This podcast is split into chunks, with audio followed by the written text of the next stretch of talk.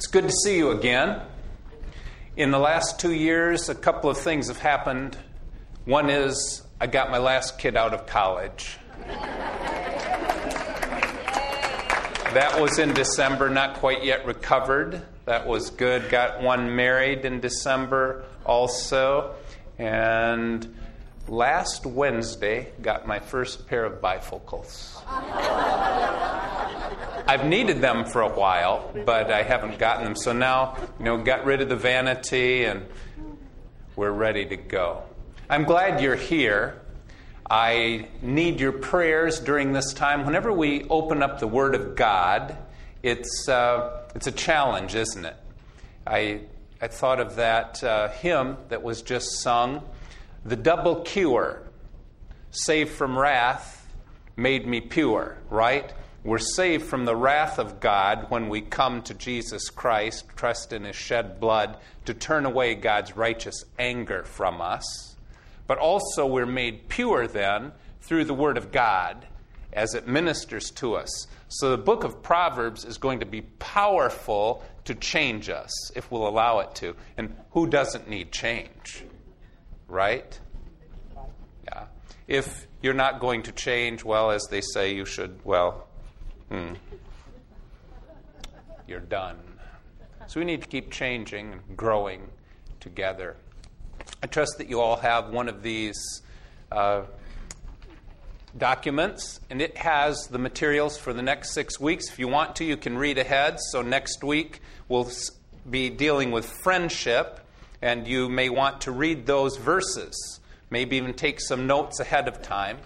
As I'm teaching in here, you can stick your hand up anytime to ask a question. So in my mind, it's not, it's not sermonic. I'm going to treat this like a classroom. You can put your hand up. If it seems like I'm ignoring you, it's just that I will get back to you in a minute.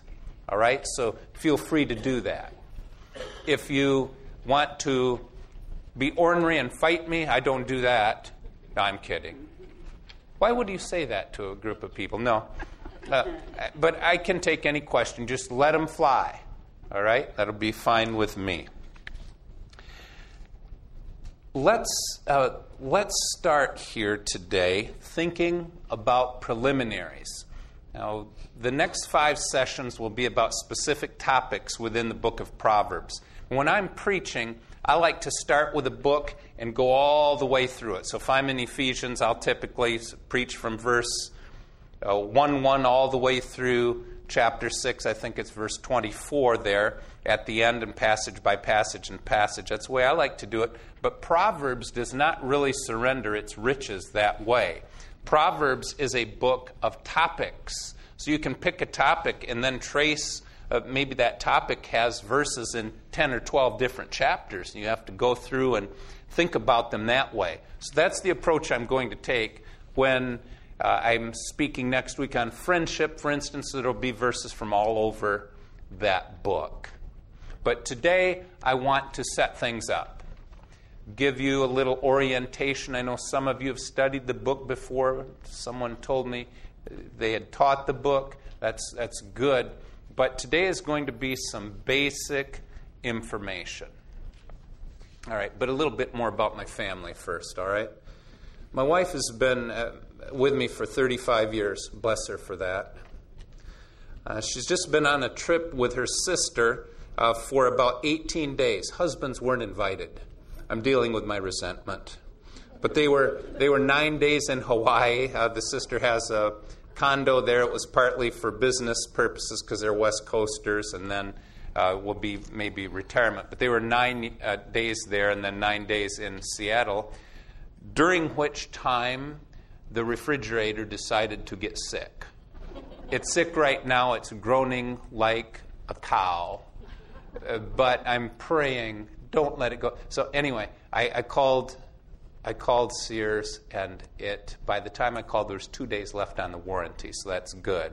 A little later this afternoon I have to get there, and you know what will happen. It won't make any noise while he's there. Right?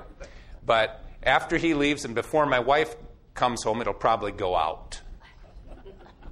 I have three kids. My son Joe is in uh, consulting uh, he consults with not for profit hospitals to help them have a better revenue cycle because uh, even not for profits can retain some money and so on. That's what he does.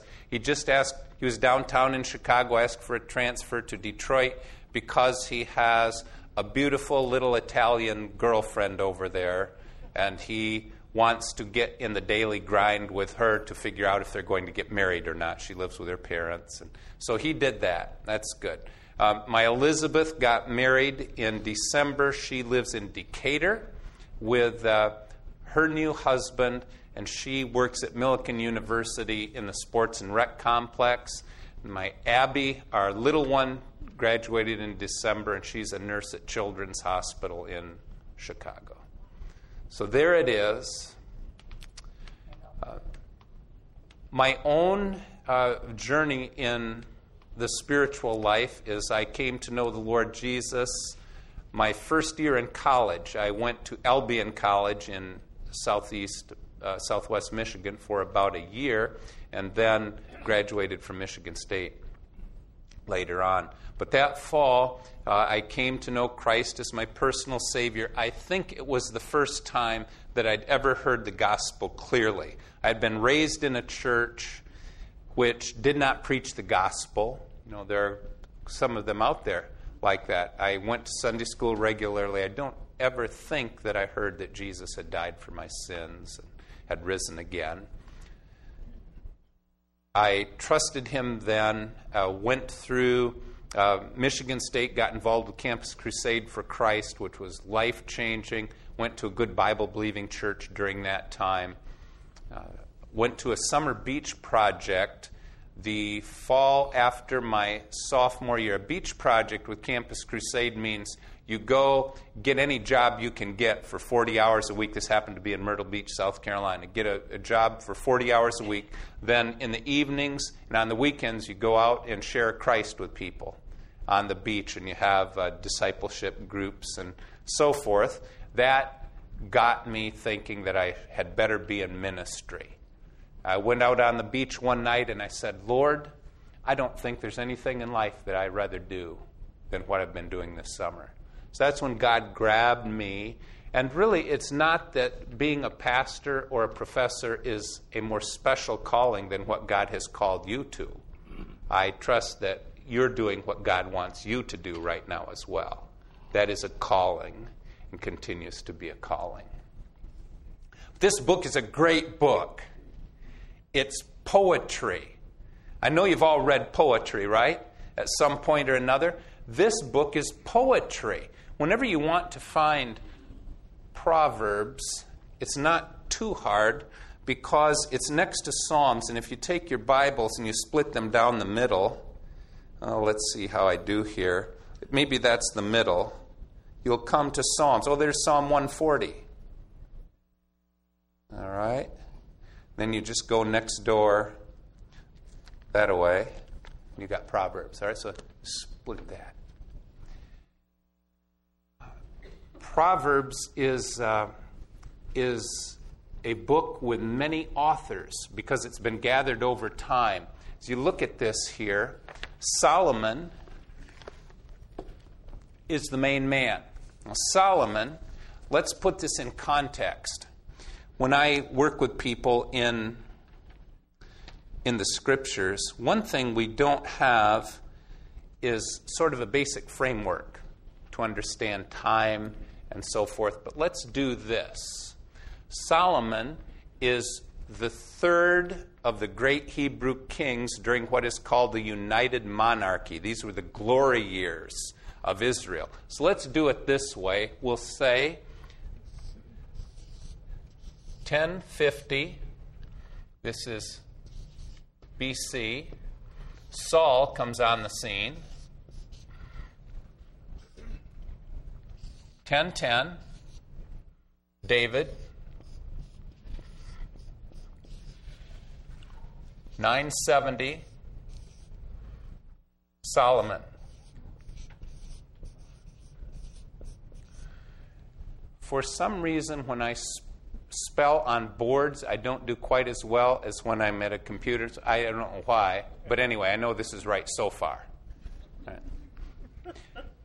If anybody wants to say, hey, you raise your hand, you spelled that wrong, don't. All right? I'm just, okay. Anyway, all right. So, but each one of these reigned for approximately 40 years.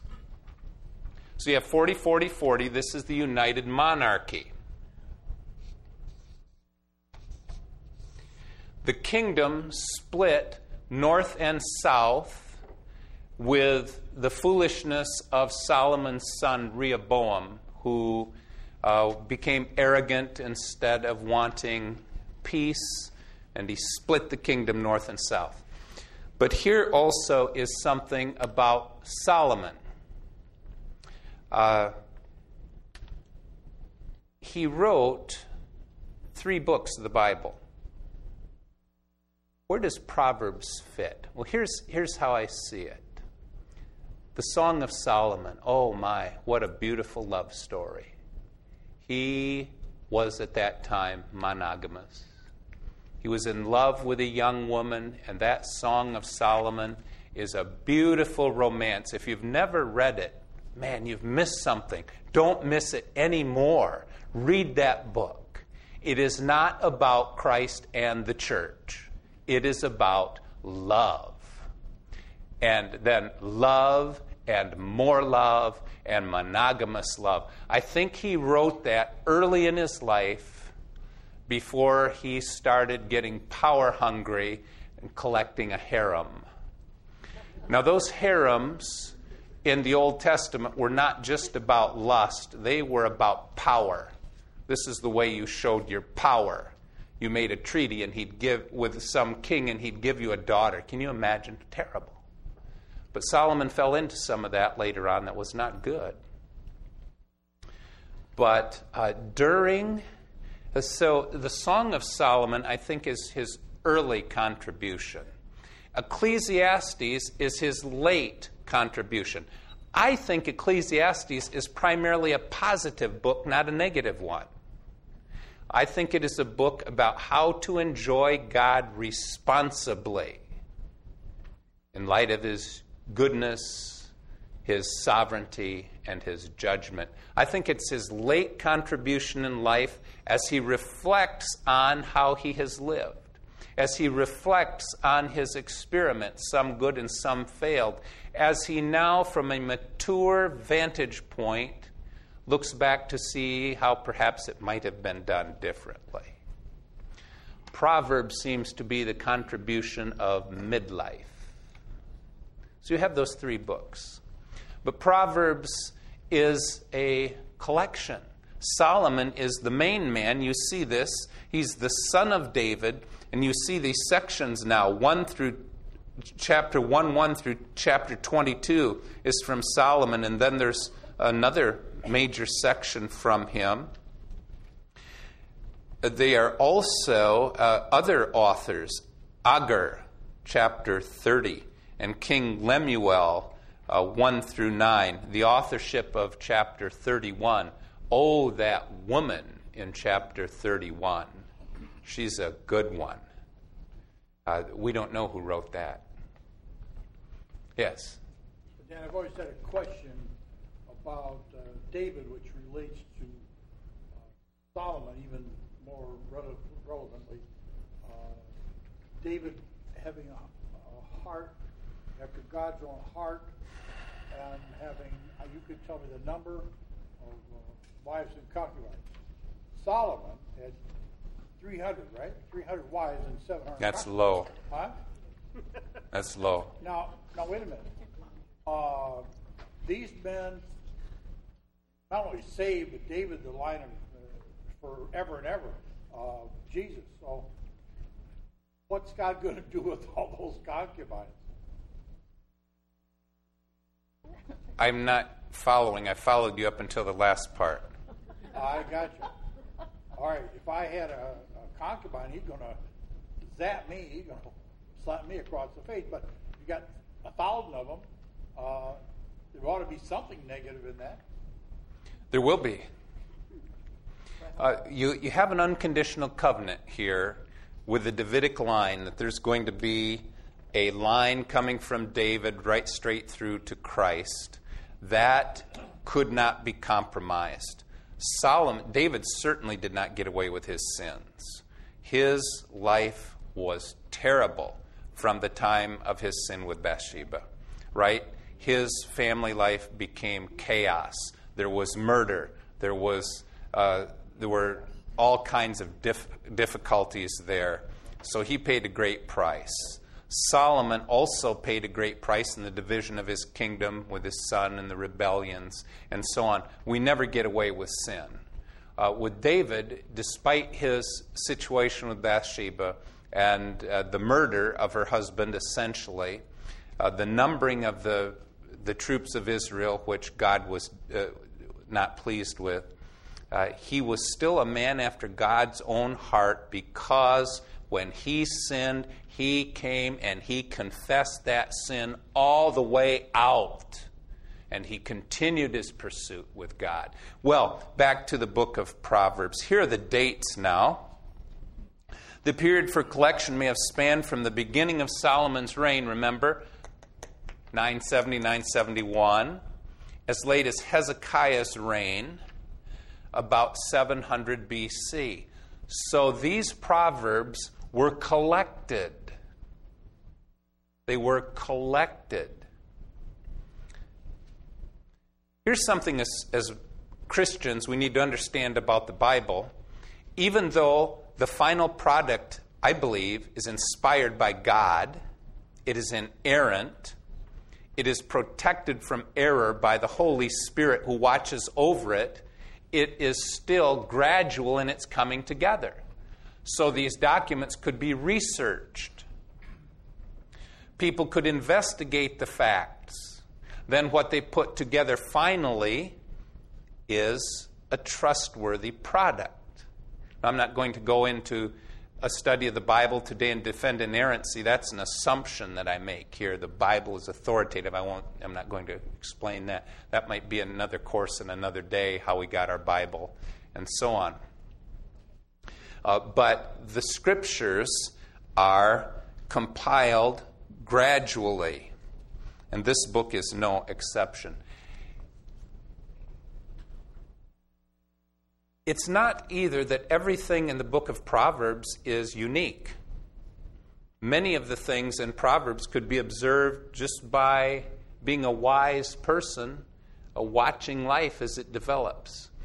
We as Americans have a number of proverbs, don't we? What are some of our proverbs, our sayings? I'll, I'll start out with one Early to bed, early to rise makes one healthy, wealthy, and wise. No, it doesn't always work just that way. But that's the nature of Proverbs. Proverbs are generalities, they're things that most of the time work. So, what are some other American proverbs? Idle hands are the devil's workshop. Yeah, that's right. That sounds like it came from a nun, too, as well as being proverbial. Yes, okay. The early bird gets the worm. The early bird catches the worm, that's right. Mm-hmm. Addition time saves nine. Yes, that's right.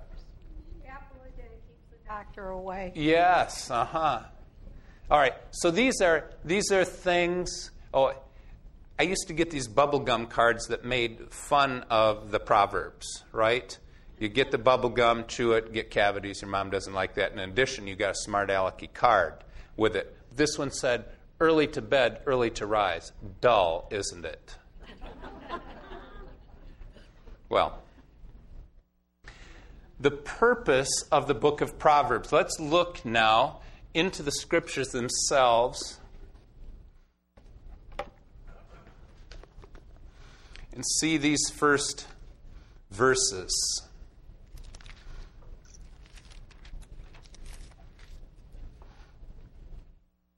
I'm so glad to have these bifocals. In the meantime, I went and got a couple large print Bibles. Don't need them anymore, but I still have it. Oh, it's great. The Proverbs of Solomon, son of David, king of Israel. Here's what they're for they're for attaining wisdom and discipline, for understanding words of insight, for acquiring a disciplined and prudent life.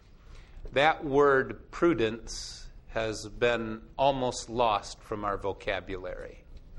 It's not looked upon positively. Women used to be named prudence back in the colonies. Today we say, oh, they're a prude.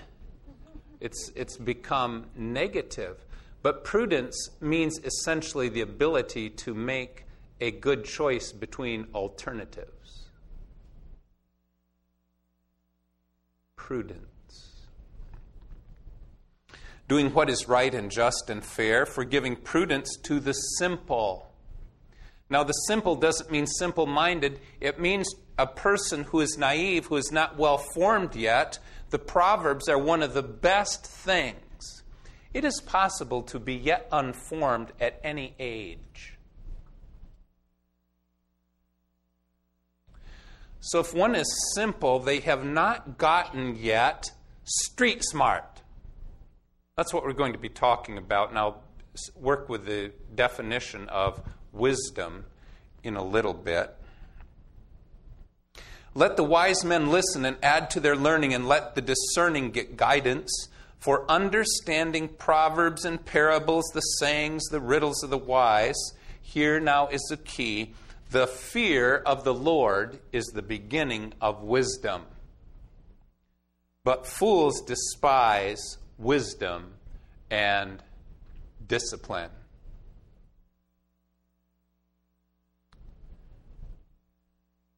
Fear may be defined this way a wholesome dread of displeasing God. If you don't have a good working definition, that's a good one to write down. A friend of mine a while ago, long ago, I heard him say this. He was a uh, worship director. It is the wholesome dread of displeasing God. There is a sense now as believers where we do not fear condemnation because we're under the blood of Christ and his blood has propitiated our sins. His anger has been turned away. But there is still a sense in which we must dread displeasing him because there are consequences. See, the book of Proverbs is a book about consequences. You take that tact, you take that approach to a problem, things are generally going to go pretty well for you. You take the other road, and it won't turn out so well. These are choices that need to be made. But there's the invitation. The fear of the Lord is the beginning of wisdom. It starts here. Well, let me say this. You can't have biblical street smarts without the living God Yahweh as your leader. Our Heavenly Father's name is Yahweh. And without Him, without fear of Him, you can't really be wise. You could have a bunch of degrees behind your name and write all kinds of books, have a New York Times bestseller, but you're not wise without the Lord in the center of your life. So here are the options. They come right out of the box at us. You have two, you have two options. You can be wise or you can be that word that you're not supposed to say, fool. Now this group may still have a memory of Mr. T. Do you have him?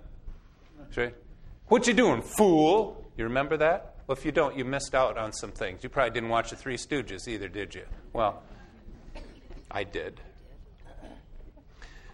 But a fool is a person who, in the face of all this material, just does what she pleases does what he wants to. Yeah, I see that. I, have got a better way to do things. That's a fool or we can be wise. So, right now, in these verses, is the invitation. Wouldn't you like to be wise? The beginning of that is the fear of the Lord. A definition of wisdom. This is so important now because we are Westerners. And the wise person to us has a bunch of plaques up on the wall. They say PhD they say there are specialties in this and that. You've got a long list of degrees behind your name. That is a Greek idea, but it is completely irrelevant to the book of Proverbs. because this, this is one thing I just want to get through. One of the big things from this book Hebrew wisdom has to do with skill in living. That's why I named the series Street Smarts. It's not that one can make a good logical argument. It's not that uh, you can write a great dissertation or come up with a theorem for economics. Those are very valuable things. But in the Hebrew mind, a wise person lives well. Lives well. And this means living well according to God's standards. It is not meaning, well, yeah, he carries himself well. Hmm? Yes. He knows what fork to use at dinner. Sometimes you get at that dinner, you know, and you have so many utensils that you're, you could be a little confused. My wife just says to me, start from the outside. But that's not wise either. That's just a little sophisticated and cultured. It's not the same as being wise. Here. But we're talking about street smarts. Let's look up some of these passages together now, starting with Exodus 35.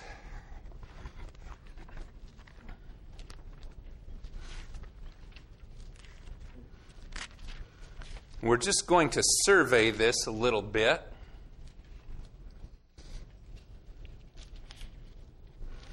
Exodus 35, 25. This is talking about getting the temple ready for God uh, to inhabit and worship. Verse 25 Every skilled woman spun with her hands and brought what she had spun blue, purple, scarlet yarn. Uh, go down here a little bit, uh, verse 29. All the Israelite men and women who are willing brought to the Lord free will offerings, and so on and so on. Then, uh, verse 31 and he has filled him with the Spirit of God with skill, ability, and knowledge in all kinds of crafts. And what I want for us to see here is the person, this word skill, is the Hebrew word for wisdom. It's the same word. What it means here is the ability to do something, right? In this case, it was used of people who could work with their hands to make implements for the temple. It is a skill. Now, this next passage, 107, Psalm 107, verse 27.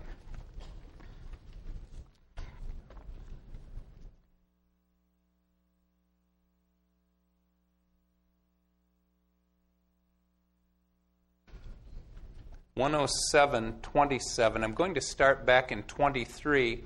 This is about sailors, people who were out on the sea all of the time, people who knew how to use the sails, the oars, how to direct their ships the right way, but they got into a storm that was too much for them. Verse 27 Others went out on sea in ships, they were merchants on the mighty waters. They saw the works of the Lord, his wonderful deeds in the deep for he spoke and stirred up the tempest. Uh, verse 26 They mounted up to the heavens and went down into the depths. In their peril, their courage melted away. The big waves were coming. Verse 27 They reeled and staggered like drunk men. They were at their wits' end. Now, that word there, wits, is the word wisdom. It means this They've come to the end of their skills. The storm is too much. It goes beyond all their navigational abilities. Skill is the word wisdom. Chakma.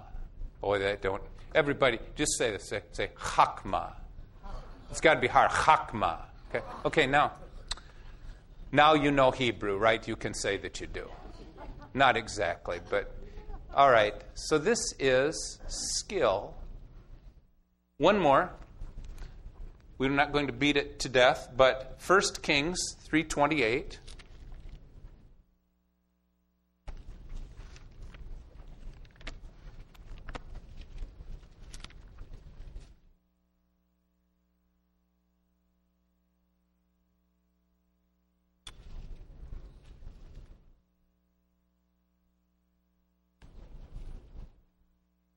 1 Kings 3:28 remember this situation where uh, Solomon had a very difficult thing. Two ladies had uh, shared a house and in the one evening one of the women had inadvertently smothered her baby by sleeping on the baby. And then she had switched the baby. She had taken the other lady's baby claimed it was hers and Solomon sets up this elaborate scheme that detects which uh, ba- woman uh, was the mother of the baby. Verse 28 When all Israel heard the verdict the king had given, they held the king in awe because they saw that he had wisdom from God to administer justice. He had skill, didn't he? He could look at this, he knew what to do, to choose between alternatives. So there it is. Everybody, please say, Wisdom is skill in living. And that's it. All right.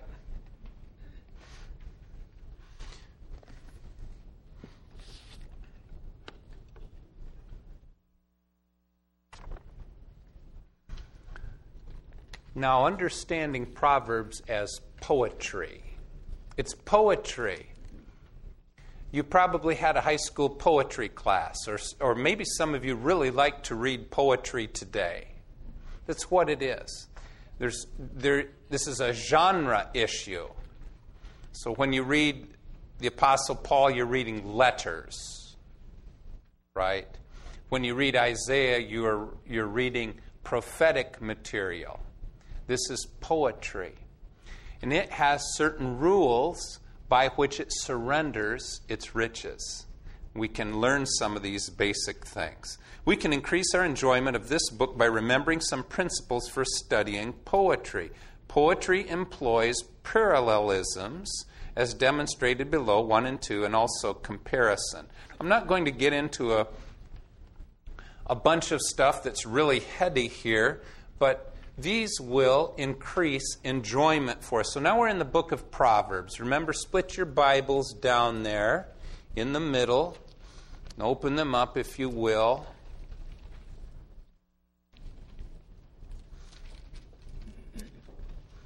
We're going to do some basic things here with the text. Chapter 2.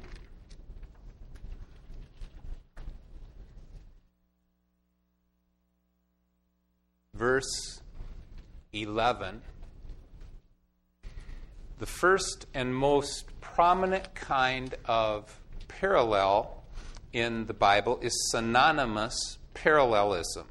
It means the two lines say exactly the same thing in different words. This is for clarity and uh, delight. Verse 11 Discretion will protect you, understanding will guard you. So, the way this is working now, if you did it this way, you can say, discretion will protect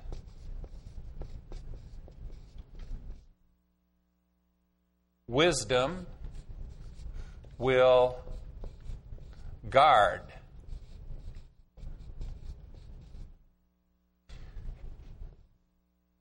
the two lines say the same thing, right?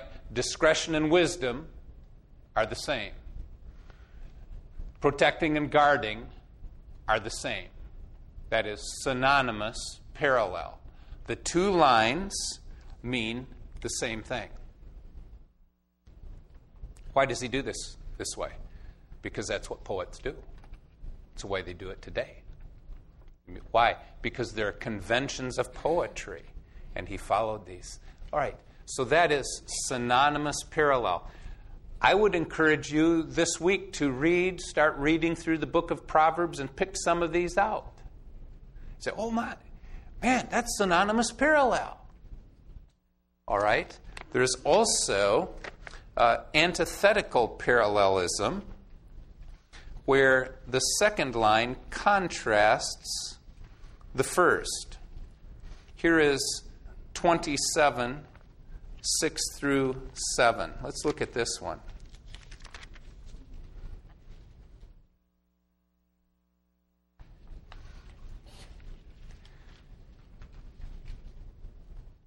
Are you there? 27 6. Would someone read that verse? These two verses? Oh, first, 20, uh, first verse 6, please.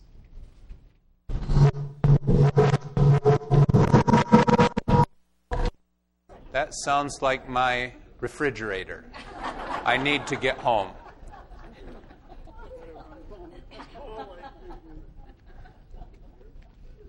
Will someone read verse 6? Stick up your hand there and we'll put you on the mic. Somebody got it ready? I can wait a long time.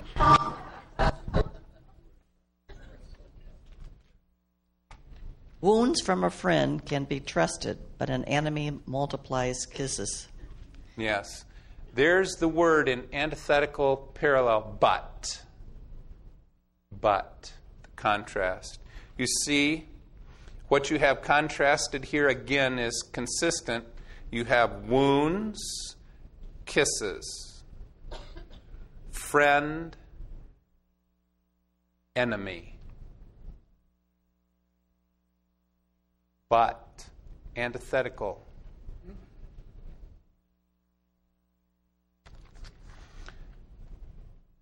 Also in verse 7, as long as we're there, he who is full loathes honey. But to the hungry, even what is bitter tastes sweet.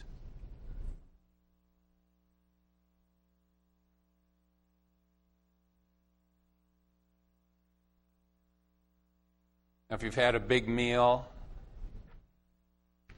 you know, you've gone out to your favorite restaurant, you've eaten a little bit too much, somebody offers you some dessert. No! No, no! You loathe that. I hope so, anyway. You, you don't say that. But when you're hungry, even that food that you wouldn't touch, usually, that looks good, right? Antithesis. So if you have these two, there, there are very numerous poetic things, but these two parallelisms are very important for us synonymous and antithetical. I think you will enjoy the book of Proverbs more if you start thinking about these. There's also comparison. Comparison. This uses like or as. Like or as. This is a logical comparison. Chapter 25 verses 25 and 26.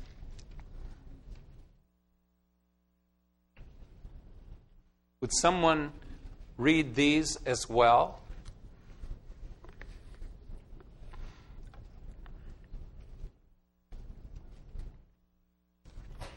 I. Um, 25. Like cold water to a weary soul is good news from a distant land. Mm. Like a muddied spring or a polluted well is a righteous man who gives way to the wicked. Yeah. So there are two great, vivid, uh, vivid examples, aren't there? Cold water to a weary soul when it's 90 degrees out. Boy, it can suck the life out of you, can't it? Cold water, yeah mowed the lawn last night, had the water right out there on the ledge. I could drive by without stopping the mower. Just keep your hand on there, and it's, it's good stuff.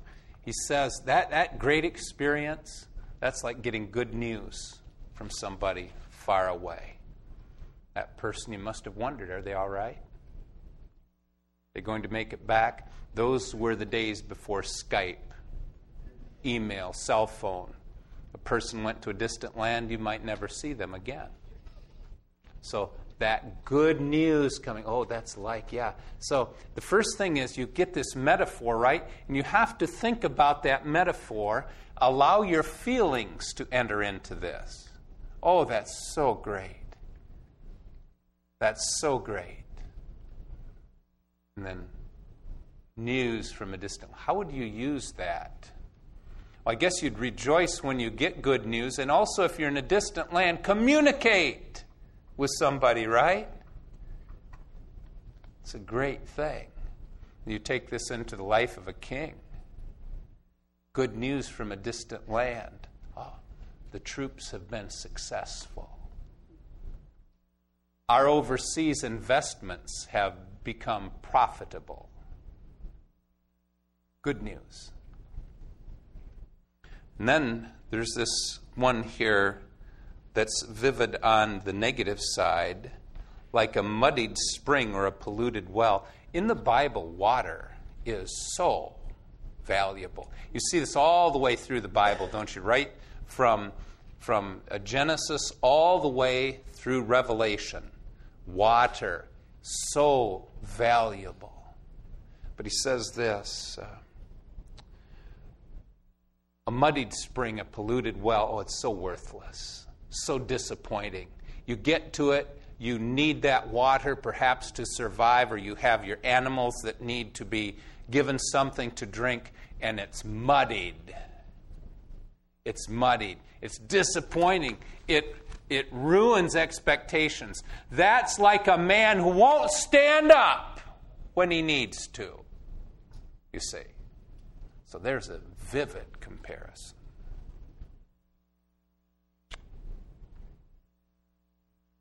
All right, keys to interpreting Proverbs. 13 minutes left. Will we do with our time? All right. You've got to watch out interpreting Proverbs because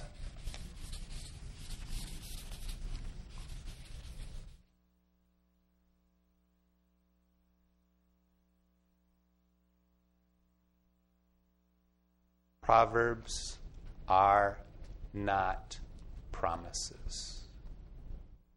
Okay? Please say, not promises. If you read the book of Proverbs as promises, you'll say, God's a liar. I know that's not true. I can give you a bunch of examples where that's just not true. They are generalities. It means this in this world which is fallen, more times than not, this is going to be what happens. And so far as we can control this world, which we can't do ultimately, insofar as we can control the outcome events of events, if we do it this way, it's our best chance of something working out. Now let's go to a guilt inspiring proverb. Proverbs 22 6. It can be anyway. Somebody read this, please.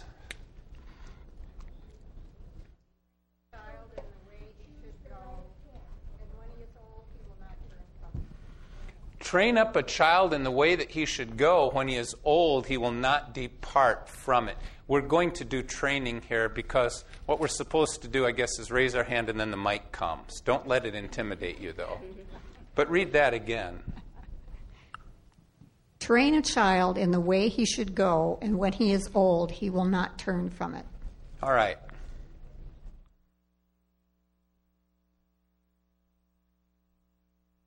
This seems to indicate some kind of guarantee that if I bring my kid to Sunday school, I do devotionals with him at night, I pray for him, I train him in the way he should go. At the end, he will serve God.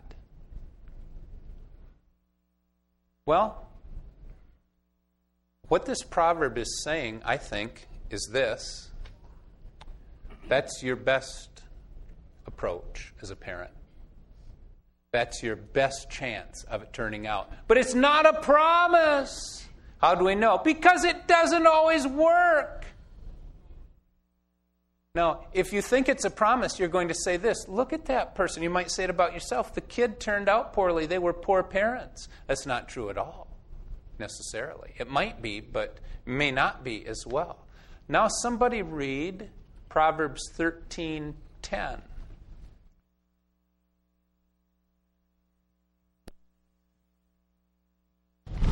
Pride only breeds quarrels, but wisdom is found in those who take advice. Oh, I don't think that's it. I'm sorry. Try 1310. No.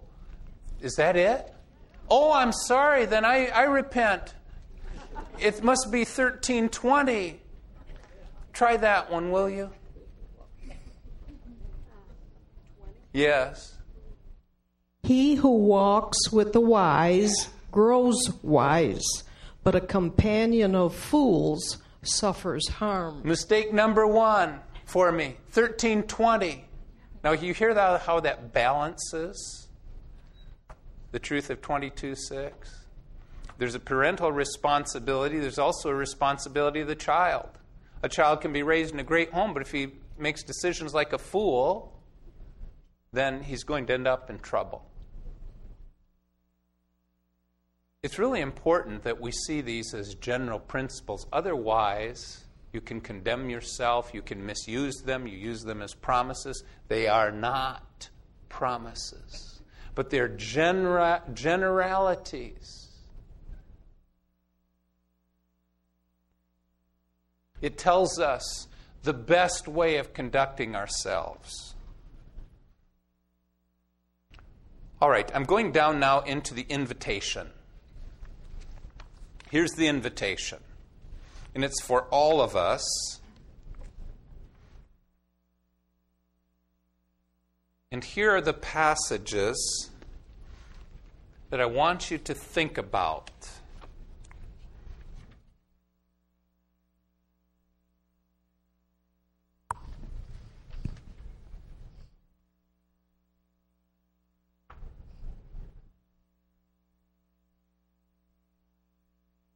all in Proverbs.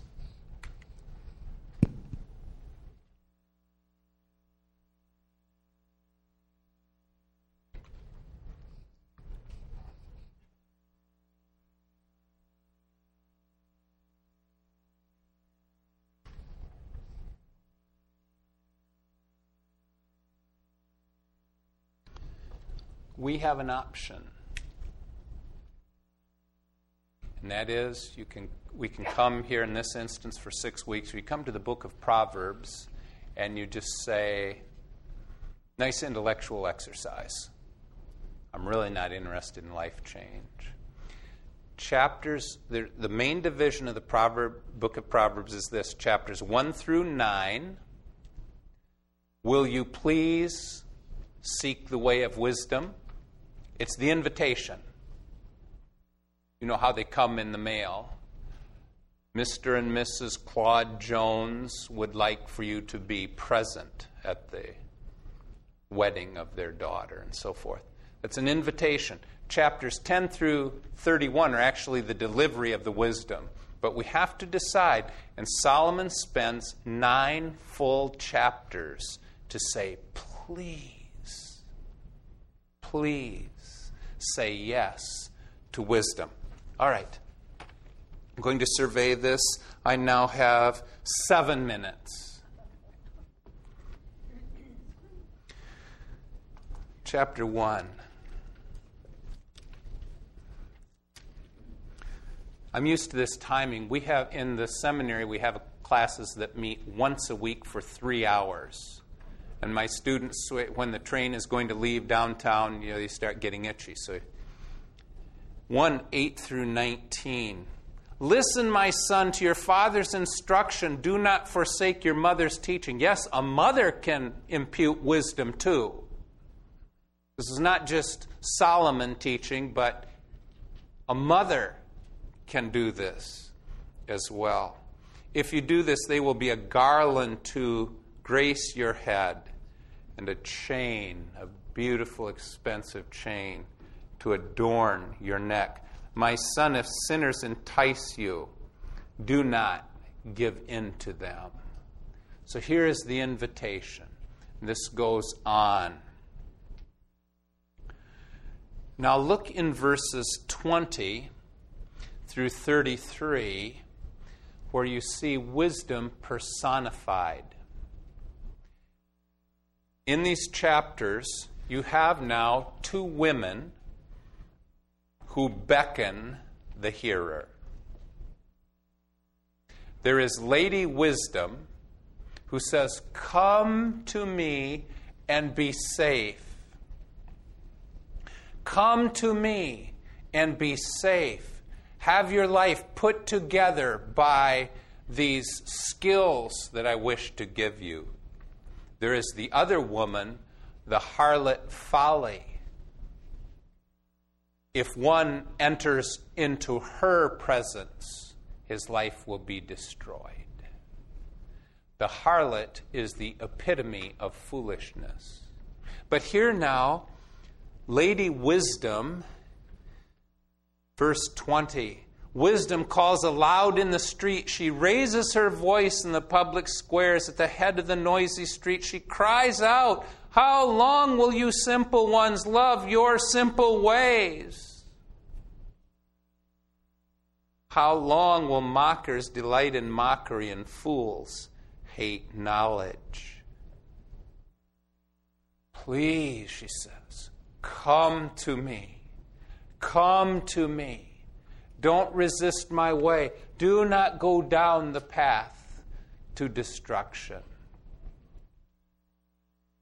It's a great thing. I, I feel when I come to the book of Proverbs that I'm 18 years old just getting started again because they're so deep and I have not mastered these things. Have you?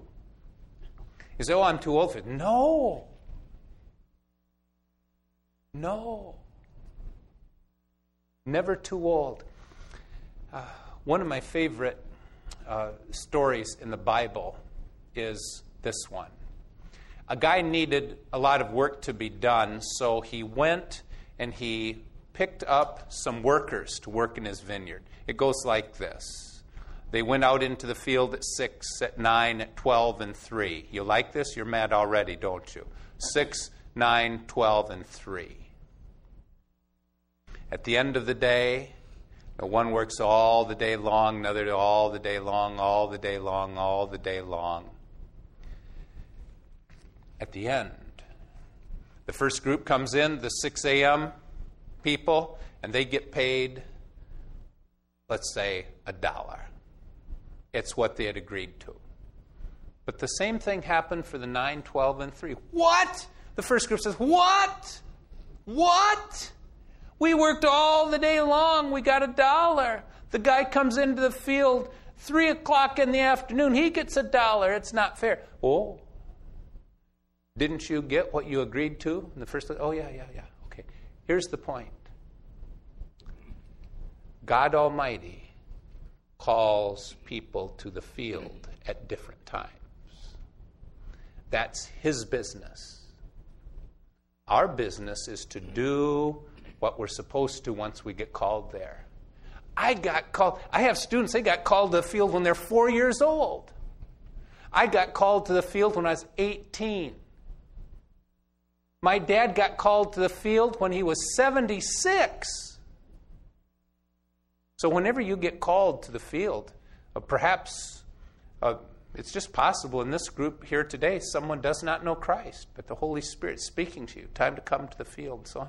M- my point here is this no matter where you are in your knowledge of the book of Proverbs, that dear Lady Wisdom is saying, Come on, come on, learn from me. Maybe you've never sat down and read through the book of Proverbs. Learn from me. Won't you come? This is a good way. It's a safe way. It's a way that gives us peace in our lives. It's uh, when we get this wisdom, we can graciously share this with others as well. So practical. Street smarts, shoe leather. This is wisdom for people who really want to live, not just talk, who really want to do something, not just theorize, who want to live a life, not read a book. so, in some ways, our Western thinking has betrayed us. we have grasped on to the Greeks and we love them for all of their intellectual arguments and their logic and their debate and all of that. That really, in the end, is not that helpful. The wisdom that counts is the wisdom that lives. So, in the next five weeks, Lord willing, this is what we're going to be getting into next week friendship. I hope you will determine today yes, Lady Wisdom, yes, I'll be with you. I'm going to get into this book. And I thank you.